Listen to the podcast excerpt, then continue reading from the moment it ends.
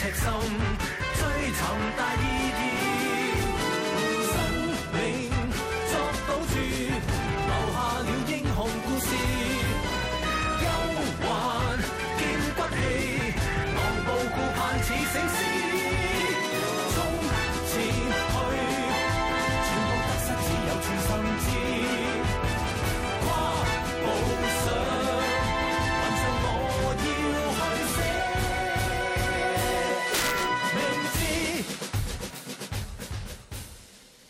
In the evening of 1st October, just ahead of National Day fireworks display, two vessels collided off Lamma Island, resulting in one of the most serious maritime disasters.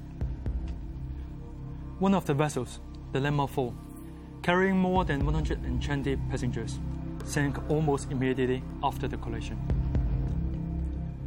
38 people were killed, 92 were injured. We deeply mourn all the deceased victims in this disaster and convey our wholehearted condolences to every victims and their relatives. Police, Fire Service Department, Marine Department, and other government agencies immediately conducted the rescue operation.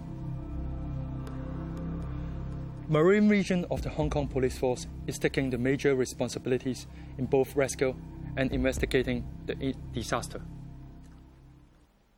Until Friday, seven people were arrested. Our police report presenter, John Cameron, has taken part in the rescue operation. How was it like out there?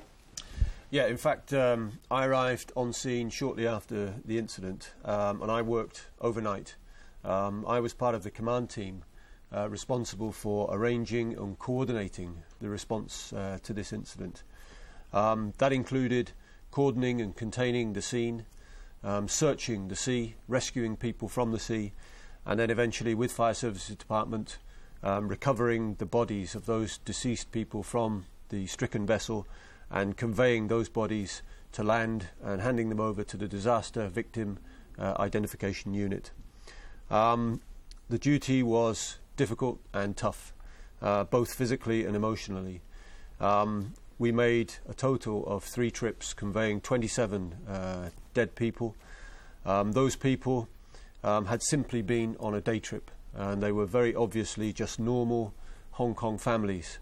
Um, and I remember thinking to myself at the time how sad it was um, that the lives of so many normal people could be taken so quickly and unexpectedly.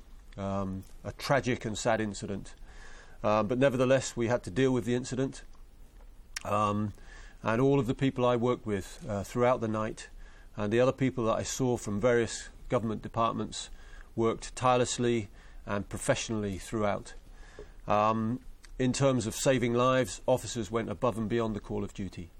Um, they put themselves in dangerous, dangerous positions uh, to save life, and indeed, some of the officers uh, also sustained injuries during the course of those duties.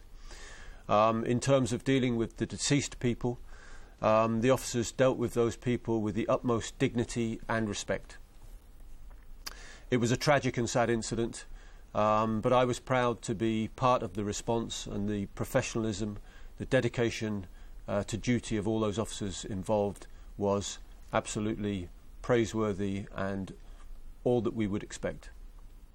So I understand that the investigation is still ongoing. If someone has any information about the incident, what could they do? Yes, indeed, Samuel. In fact, a large scale investigation is currently underway, and we would like to appeal to any members of the public or any witnesses to this incident with any information whatsoever to please contact the investigating unit at the hotline number shown on your screen now. Thank you very much, John. Uh, that's all for tonight, and next week we will follow up on the disaster. Indeed, in next week's show, we'll be bringing you more information on the Casualty Inquiry Unit and the Disaster Victim Identification Unit. Until then, bye bye. Bye bye. Bye bye.